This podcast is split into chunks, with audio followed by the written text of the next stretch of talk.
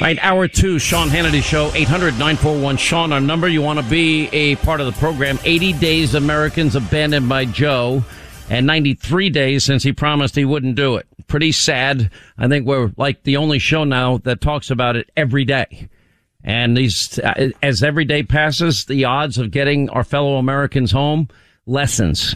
Uh, as now the Taliban making demands for more and more and more money. There's not going to be enough money to get every American green card holder, family member, uh, back to the U S, sadly. And there's not a thing that Joe Biden is doing except turning the page. Anyway, we continue our Election Day coverage. Uh, we have, what, it closes, polls close about seven, no, at seven in Virginia. Uh, I believe nine o'clock in the great state of New Jersey. Uh, eight hundred, nine four one, Sean is our number. Look, it's one of the things that's amazed me, and especially in the Commonwealth of Virginia, is how big education has become. I keep saying explaining conservatism is not really that hard. We believe in liberty and freedom, capitalism, and our Constitution. We believe in limited government. That means lower taxes, less government bureaucracy. We believe in school choice, and now it's front and center. Thankfully, it should have been for decades, but it hasn't been. We believe in law and order, so every American can be safe and secure in their pursuit of happiness. Free market solutions on issues like health care. Yes, we can protect pre-existing conditions. We believe in constitutionalists on the bench, not people that write their own laws uh, and legislate from the bench. We believe in border security. We believe in energy independence. We believe in peace through strength. We believe in free and fair trade. It's not that complicated. Look at how one issue in Virginia could very likely change the entire electorate in that state, and just really over the course of a month, starting with Terry McAuliffe saying, well, uh, he said this back September twenty-eighth, I don't think parents should be telling schools what they should teach. When did parents of students wanting to participate in their child's education and concerned about age appropriateness or concerned about Uh, ideological or philosophical teachings of certain people that have agendas, or draconian COVID measures being adopted by schools? When did that become a problem? Because unless, you know, the state, I guess they think they're smarter than the parents. Is that where the, this is all coming from, where it's rooted in? Anyway, it now, it, it has grown into the, the biggest issue in the race. And I think by the time we find out who the winner of, of today's election is going to be, hopefully Glenn Youngkin, I think that this is going to be a defining issue for other states going forward as well. Anyway, on this election day, we bring in our pollsters, uh, Robert Cahaly, Matt Towery. Uh, both have their final poll numbers in. They're almost identical as it relates to the Commonwealth of Virginia. Gentlemen, welcome back to the program. And let's get to the final polling. Robert, we'll start with you. Well, we've got uh, Glenn Youngkin up by two point three. And um, so a couple points undecided, and we feel like uh, late deciders and uh, those that uh, vote uh, late uh, are going to back Youngkin. We see it breaking very much uh, that way. We expect him to do it uh, two point three or better. And your take, Matt Towery? Well, in our poll we conducted for the Fox affiliate in uh, D C, we have, again, the same thing, Youngkin up by two, uh, forty-seven forty-five. We had two percent for Princess Blanding, who is the liberation candidate. Now, whether she'll actually get that or not, we don't know, but I will tell you in a minute why that's important, and then the rest were undecided. All right, so as you talk to people and you went out in the field, both of you, what are people most concerned about, and when is the last time education has been that high on the priority list of voters? Robert. Well, we found that... Uh especially in the Northern Virginia crowd, it was education. It was everything from uh, critical race theory to uh, a lot of the uh, COVID restrictions and kids not being able to go to school uh, for so long. And there's an attention that's been given to governors around the country because of COVID in the last two years that both frustrated parents and their inability to go to classrooms and also expose parents to what the kids were learning. And so that's been the number one issue we've seen in those key swing counties and areas in northern Virginia. There's lots of other issues that, that have moved throughout the campaign, but that's, that's been the issue I think that's going to make the biggest difference in the election. And Matt, your take? Well, I, I ditto what Robert had to say. There's no doubt about it. And certainly when uh, when Terry McAuliffe decided to make the statement about parents not being in the classroom or involved, that, that was what began to turn this race. But there is a hidden issue out there, uh, Sean, that I think is going to have a big impact as well. The, the mandate uh, for vaccination is having a substantial impact we're seeing among African-American voters in this country. And although you won't get it in verbatims and the like, what we are seeing, for example, in this race, um, I have never seen a race where you had an African-American population of over fifteen percent, where in, in any instance, seventy-five percent would go to the Democrat of African-American votes. Normally, that's at, by this time about ninety to ninety-three percent. So I mentioned Princess Blanding a moment ago. She's pulling a little bit of that vote. Some of it says it's undecided, but for Terry McAuliffe to win, he needed that African-American vote to be at ninety-three, ninety-two, ninety-three percent, and we're not seeing it. And from what we're being told, the vaccine mandates have an effect, an effect in that community uh, in the way they vote. It's also having an impact on the economy. Let's talk about the Biden factor in all of this. Robert Cahaly, I mean, you know, ending with him falling asleep at the climate summit yesterday, which was uh, just the latest humiliation on the world stage.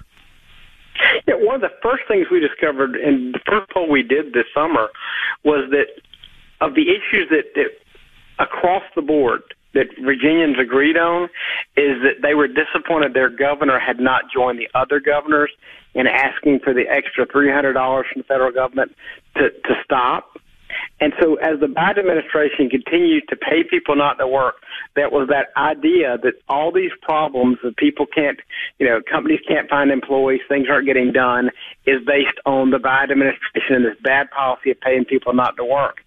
And that was that over sixty-two percent of the public believe that in Virginia. So that compounds now as we see supply chain and everything else, this lack of confidence that the Biden administration and therefore Democrats don't know how to govern is certainly filtering down. Matt, your take? Well, I, let me just add this. There's a disconnect right now taking place between the Democratic leadership, starting with President Biden and moving down the food chain, and what people are experiencing, as Robert talked about. Here you see the president overseas talking about climate change. You have um, a war going on between the socialists, in essence, of the Democratic Party and the quote-unquote moderates, who I would call them the progressives of the Democratic Party. The nation is sitting here looking at these very issues that Robert's talking about with the supply chain issue. We've got the mandate going on. We've got the critical race theory. We've got battles in the classroom. We have the gas pump being incredibly uh, high and, and food costing a fortune.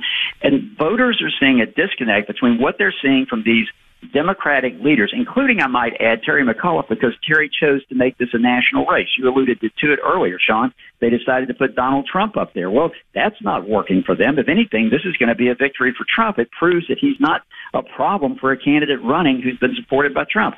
So I think there's a disconnect here. The public's picking up on it, and this may flow over to many other battleground states as we get into twenty twenty-two. I mean, I asked you both this question last night because you're both predicting a twelve-point shift from a year ago because Donald Trump lost Virginia by ten points. So you're predicting a two-point win by Youngkin, a twelve-point shift.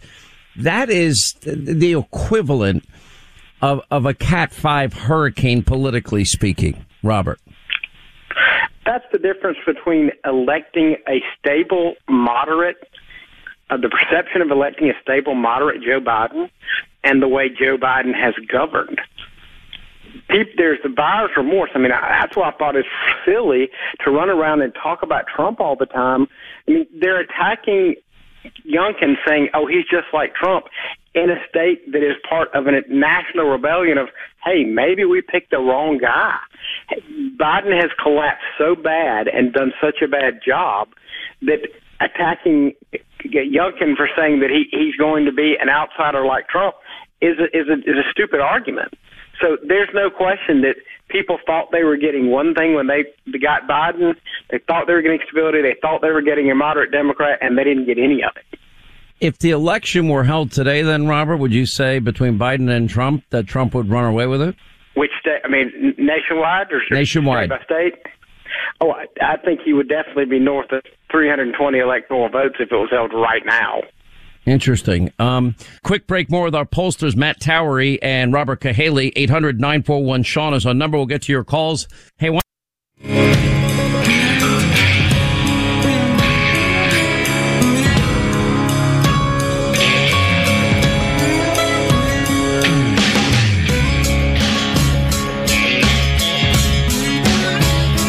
I will continue on this election day with our pollsters, Matt Towery and Robert Cahaly. Let me play the final ad for you, Matt. This is uh, Glenn Youngkin's ad, because Terry McAuliffe put out a lie. Oh, Youngkin and Trump are appearing together. They never had plans to appear together. Anyway, but this is the ad. Terry McAuliffe's campaign in Virginia is all about Donald Trump. Donald Trump, Donald Trump, Donald Trump, Donald Trump, Trump, Donald Trump, Trump, Trump, Donald Trump, Donald Trump, Trump, Trump, Donald Trump, Donald Trump, Donald Trump, Donald Trump, Donald Trump, Trump, Donald Trump, Trump, Trump, Donald Trump. He keeps invoking Trump. Donald Trump, Donald Trump, Trump, Trump, Donald Trump, Donald Trump, Trump, Donald Trump, Trump, Trump, Donald Trump, Trump, Trump, Trump, Trump, Donald Trump, Trump, Donald Trump. Have you made this race too much about Trump? Uh, no. Trump, Donald Trump, Donald Trump, Donald Trump, Trump, Donald Trump, Trump, Trump, Donald Trump, Donald Trump, Trump, Donald Trump, Trump, Trump, Donald Trump, Donald Trump, Trump, Donald Trump, Donald Trump, Trump, Trump, Donald Trump, Donald Trump, Donald Trump, Donald Trump, Trump, Trump. Do you know, Dan, this isn't about Trump. I mean, it's hilarious, but that's how they ran their campaign, Matt. That's a great ad, I got to say. Uh, well, it goes to my point about the disconnect. You have all of these other issues that are critical to people in the state of Virginia, like education. Then you have all of these national issues. And here they are running Trump, Trump, Trump, constant ads and campaign rhetoric uh, against Youngkin, trying to tie him to Trump. Look, Donald Trump, if he's a problem, clearly he's not a problem right now because Youngkin is leading. It looks like he's gaining speed. And I want to make one other quick note, Sean. We, you and I were both there in nineteen ninety-four when Newt Gingrich and the Republicans took over the House. And if you recall, right about seventy-two hours before we took over the House in a wave, we, we really saw the polling begin to tell us this thing was coming. No one was sure until then. Uh, we've seen the same sort of thing in this particular race. I think Robert would agree. When we started in the field, it was, yeah, sort of close, but the Youngkin doing fairly well. In the last day or two of us polling, the bottom fell out from McAuliffe. So I think late breakers are going this way, and I think this is a trend that's going to spill over to the rest of the country. And your take, Robert? I've been, this is a race that I've, I think, done six different polls on. Um, so to me, It, it is, it is uh, an evaporation of the Democrat support in the end, but it's always been about enthusiasm. Uh, Youngkin has always been north of forty-five or better, but in studying and looking at what happened to McAuliffe last time, I mean, even when he won, the Libertarian got a significant amount of the vote before. I mean, this guy has a ceiling of around forty-eight percent, and I don't see McAuliffe getting over that. And you can't get elected governor without a third-party candidate at that kind of a ceiling. So you're really feeling very confident. On a scale of one to ten, how confident are you that Youngkin wins? I, I would say seven, and the rain and overcast gives makes it an eight. Okay, Matt, prediction. Uh, I'm, I'm with him. The numbers we had, we had to literally weight Democrat uh, various the, the weightings that we do to the highest level to make sure that we adjusted for any possible thing we might slip up on. I think I'm at an eight or a nine right there with Robert.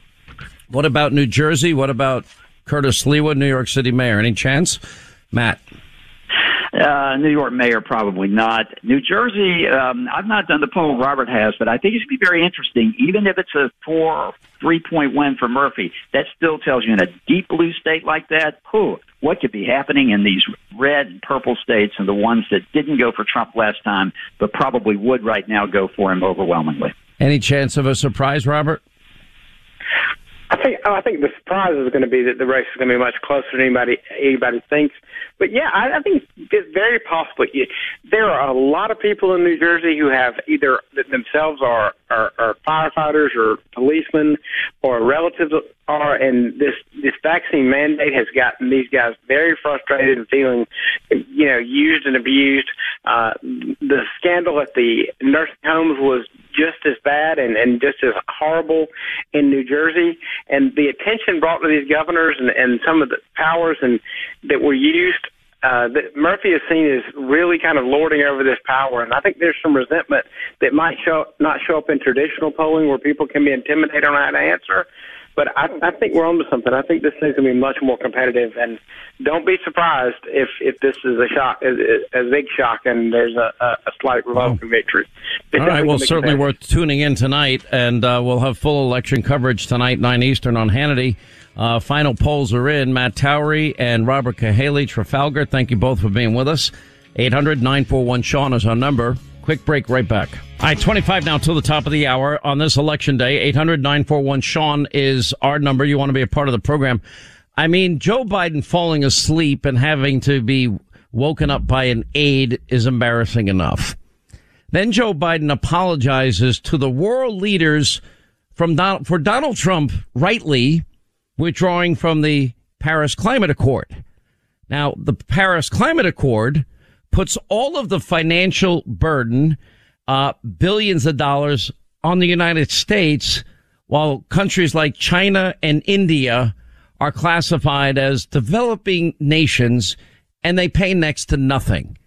That's how stupid Joe Biden is. That that is how insane he is. Anyway, then Biden calls on OPEC and Russia yet again, after he's already been told no.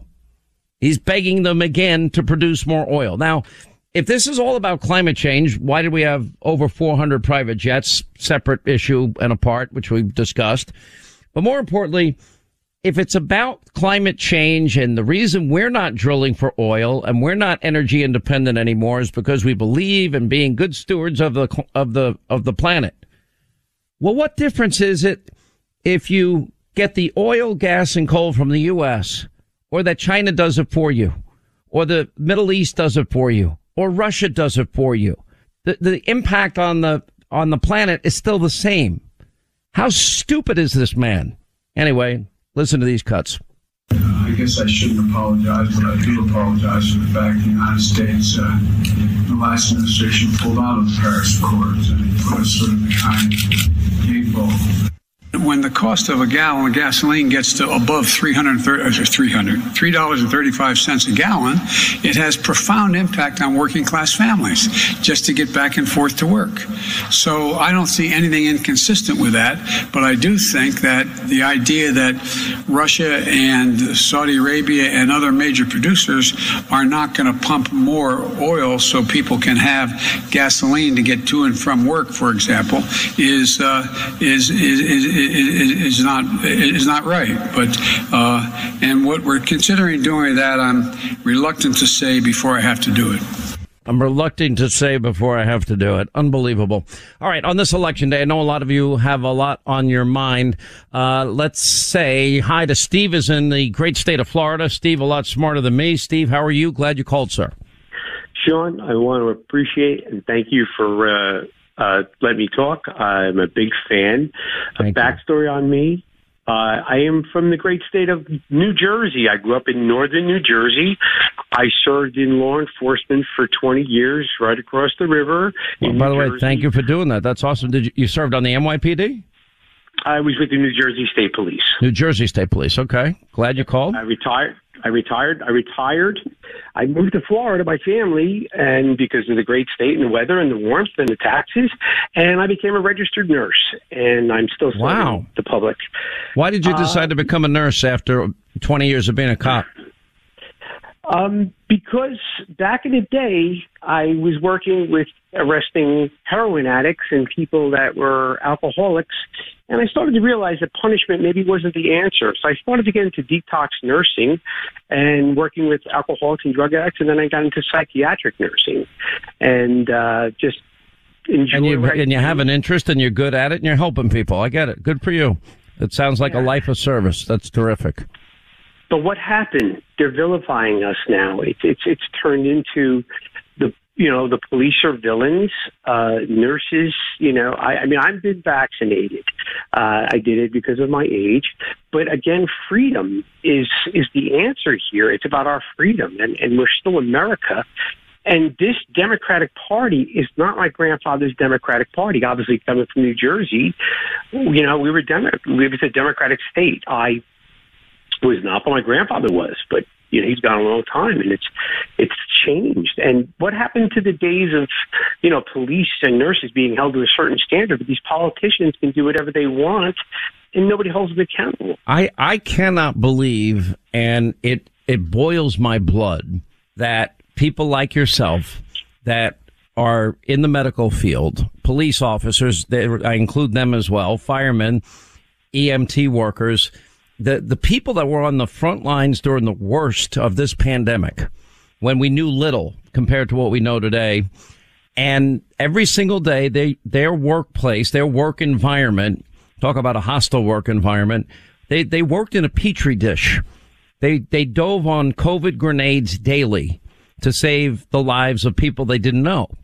And they did it, and many of them, as a result, ended up getting COVID, many of them. And they have natural immunity. The idea now that we're going to fire them because they, for whatever reason, they've decided they don't want to take the vaccine. Many of them might have natural immunity. Many of them may have rare medical conditions, and their doctors don't recommend the vaccine. There seems to be no exemption possibility at all. There seems to be no willingness to even accommodate. If you wanted to test people every day before they can get in the hospital, they, they could set that up, and it could be organized, and you could consider their feelings, and you could appreciate all they did in the worst moments of this, and, and take that into consideration. There are ways to accommodate both concerns here, but they won't even consider it. That, to me, and one-size-fits-all medicine just doesn't work for me. That doesn't seem very scientific. We're not following the science, as they say. You know, we have now the latest push is for kids five to eleven to get the vaccine. And meanwhile, in two years, we've only lost one hundred. We've lost one hundred sixty-two kids. One is too many. Uh, from COVID, kids are not being impacted by this virus the way older Americans are, and those with pre-existing conditions. Uh, we lose almost the same number of kids every year to the flu. Very comparable numbers. And uh, while they're not saying it's mandated yet, that's probably the next thing to follow, because Fauci and Pelosi and Walensky and and Biden, they all said, "Oh no, we we we don't we don't have the right to mandate this." Now they're mandating it.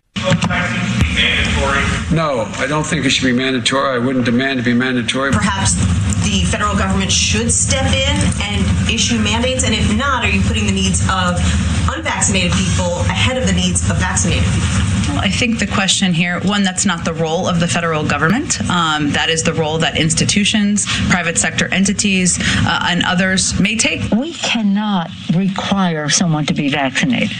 That's just not what we can do. I am all for um, more vaccination, um, but uh, you know, I, I have nothing further to say on that except that we're looking into those policies. And and quite honestly, as people are doing that locally, um, those are those are individual local decisions as well. I don't think you'll ever see a mandating of vaccine, particularly for the general public. So I feel bad for all of you. Um, I really can I'll sympathize, and I'll and I'll tell you what's happening. People that want to really take a stand, they've got a problem. The problem is they still have to pay their rent. The problem is they have to pay their mortgage. The problem is they have car payments and truck payments they've got to make. The problem is they got to put food on their table for their families. So, you know, to give up a career, a paycheck, benefits, retirement, at the end of the day, many of these people are going to end up doing something that they are really against doing, and there is no freedom in that scenario. And for those people, it's not fair. They deserve better, especially after all they did for all of us in the worst moments of this pandemic. It, it's Fauci also with the masks. One back in, what, twenty twenty, it was, oh, uh, wear, don't wear a mask. Now we have to wear a mask. We're wearing a piece of cloth on our face. It's not going to stop microorganisms. I, I, I you know, I just, I. Oh, it's not going to, yeah, maybe a droplet or two. No, but the masks aren't going to work. That was the first thing he said in March of twenty twenty. And he's been wrong ever since. And I don't believe him on gain of function. I don't believe him that he didn't know about the funding. I don't believe him. Uh, I don't believe a word that he says at this point. Why he still has a job, I don't know. Look, Steve, um, I wish you the best. Thank you for all you've done as a policeman, now as a nurse. And I appreciate you being out there. People like you make this a better country. I'll tell you that. Thank you very much. You keep up the great work, too. Uh, you stand up for America every night. And uh, we're all big fans in my household. And even my family is still up in New Jersey tonight. Hopefully they change the uh, the outcome of our New Jersey race. And uh, well, we'll see. New Jersey is going to be a little tougher. I think the, the most hope I have is for the Commonwealth of Virginia. But let's see. You never know.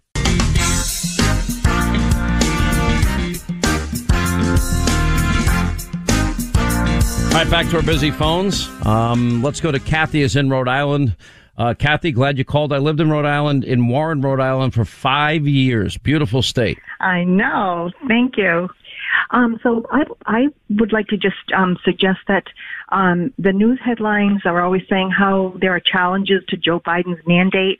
And I think the mandate should be challenged on the basis of, and I haven't heard anybody really ask for an answer from the Department of Labor, from OSHA, from Biden, Surgeon General, H H S, C D C, N I H. What is the magic of one person in determining the policy of infection control in the workplaces of ninety-nine versus one hundred people? What science does that one person make in making the draconian difference in how a it, workplace? It doesn't. Is probably it's just compliance uh, capabilities more than anything else. Um, but that do, that does not prevent a virus from, from transmitting. There is no rationale in, in, in implementing that number. I, but but I thought the, the message they gave us, all part of them being wrong again and again and again, was that if you got vaccinated, that you'd be protected. Now, that apparently that's not. not so. And, and that's correct. So you're not providing a safe workplace because vaccinated people are getting the virus and spreading it as much as unvaccinated. So you're not providing a safe workplace. You're only impeding uh, the ability for social structures to stay intact and take care of people as they well, need to be taken care of. I, what I don't understand is uh, I think the model that was set by Ron DeSantis is the right one. And that is that he set up monoclonal antibody centers all throughout Florida. Joe Biden didn't Excellent. hear about them or mention them one time until a month ago. And then he started rationing it to red states because uh, they were using it too much and too effectively. I'm like, that's the dumbest thing I've ever heard. It's the one therapeutic that has shown the most promise to help people, whether you're vaccinated or unvaccinated.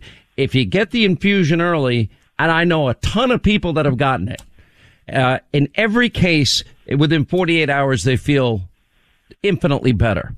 But, and not one right. person has been hospitalized that I know, anecdotally, of course, and not one person died that I know that got Regeneron within twenty-four to thirty-six hours after diagnosis. Not one. And well, I, yeah. Right. And, and I just don't understand in a workplace where you have ninety-nine people that a manager can decide that distancing markers, masks, air filters, open the windows, do your cleaning. Yeah, what they're going to do is they're going to purposely. That's uh, fine, th- but if they'll subcontract. People, everybody has to be mandated. Well, you know, and if you're asking for, you you want to apply common sense to this. There is none. This is this is one size fits all medicine. That's not scientific. That's not following science. Anyway, good point. Kathy, God bless you. eight hundred nine four one Sean if you want to be a part of the program. Terry is in Kentucky. What's up, Terry? How are you? Glad you called. Hi, Sean. I'm, I'm great. Horse Happy election day. Yes, you too. Uh, I'm going to make a point. After the smoke clears uh, this election today, we're facing uh, the debt ceiling and the C R again, and I think Republicans need to be pounding the table for a line item budget, which I think would uh, resolve a lot of the issues that we have with liberalism being shoved down our throat. They're not going to be too successful with that without the money to fund it. Uh, they're saying they're going to spend All of it, some of it's seven trillion, some's five, some's one point seven, uh, over ten years. But they don't factor in the other spending that happens during each year. That should be factored into any budget bill. Well, that's what and Manchin he, has been saying, and Manchin took a pretty harsh stance on all of this yesterday. And we had been pointing it out last week, all the, you know, phony accounting that's going on, and the one point seven five trillion is really seven trillion dollars. I mean, they're just lying, and Manchin really, really put his foot down yesterday. He was pissed because he's, you know, all, look, all the devil's always in the details. It's not you pass the bill to find out what's in it, and the the details are going to matter. But there's no way, I, I don't think you can please this new Green Deal radical socialist wing of the Democratic Party. I don't think there's any satisfying them until they get the ten trillion dollars they want. And you know, whether Manchin and Sinema hold strong, time will tell. Perhaps if there is a win by Youngkin in Virginia, that will be the game changer. Democrats will realize we are on the wrong path here. And this is going to, you know, now it's going to impact them. And politicians, for whatever reason, once they get called congressman, senator, mayor, whatever, they like the title, they like the prestige, they like the role, and they don't want to lose their job. And a lot of what they do is designed to keep them in power for as long as possible. Anyway, appreciate the call. eight hundred nine four one Sean, our number. Quick break, right back.